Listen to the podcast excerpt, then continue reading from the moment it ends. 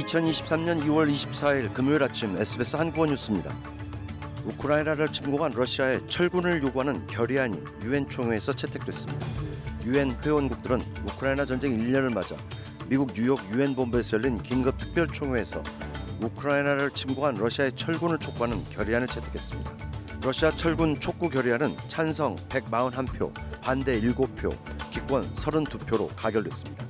결의안에 반대표를 던진 일곱 나라는 벨라루스, 북한, 말리, 니카라과, 러시아, 시리아, 에리트레아 등입니다. 미국과 유럽연합 등을 중심으로 추진한 우크라이나의 평화와 원칙 관련 결의안에는 한국 정부도 공동 제안국 명단에 동참했고 총회에서도 찬성표를 던졌습니다. 해당 결의안에는 우크라이나의 평화 회복을 해당 결의안에는 우크라이나의 평화 회복을 위해 러시아의 무조건적이고 즉각적인 철군을 요구하는 내용이 담겨 있습니다. 유엔은 지난 1년 동안 최소 7천 명의 우크라이나 민간인이 숨지고 우크라이나 침공에 동원된 러시아 군인도 13만 명 가량 전사한 것으로 추산했습니다. 호주의 헌법기구로서의 원주민 대변 기구 보이스의 의회 설립에 관한 국민투표 지지 캠페인이 아들라이드에서 공식 출범했습니다.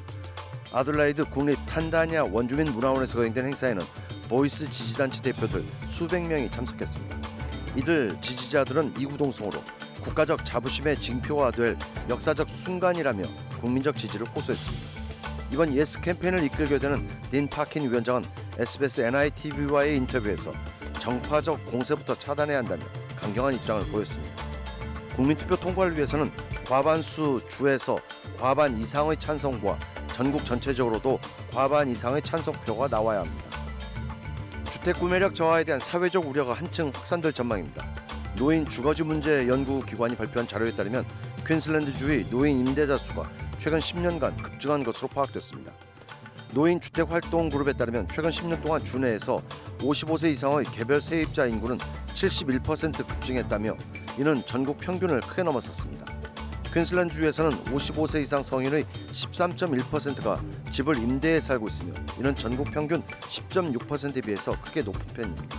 이들의 절반 이상은 저임금자들인 것으로 나타나 전체적인 빈곤 문제로 대두되고 있습니다.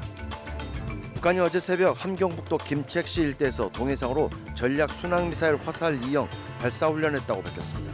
조선중앙통신은 발사된 4개의 미사일이 동해에 설정된 2,000km 거리 타원과 팔자형 궤도를 비행해 표적을 명중시켰다고 전했습니다.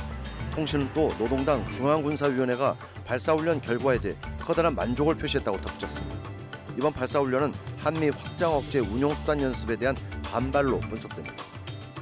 한국의 위례 신도시 대장동 개발 비리와 성남 FC 후원금 의혹으로 구속영장이 청구된 더불어민주당 이재명 대표 체포 동의안이 오늘 국회 본회의에서 보고됩니다.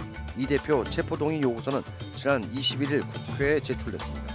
국회법에 따르면 국회의장은 체포 동의를 요구받은 후 처음 개의하는 본회의에 이를 보고해야 합니다.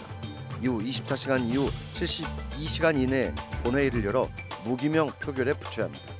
체포 동의안이 기한 내 표결되지 않는다면 그 이후 처음 열리는 본회의의 상정에 표결에 붙여집니다. 따라서 이날 보고된 이 대표의 체포 동의안은 오는 27일 예정된 본회의에서 표결에 붙여질 전망입니다.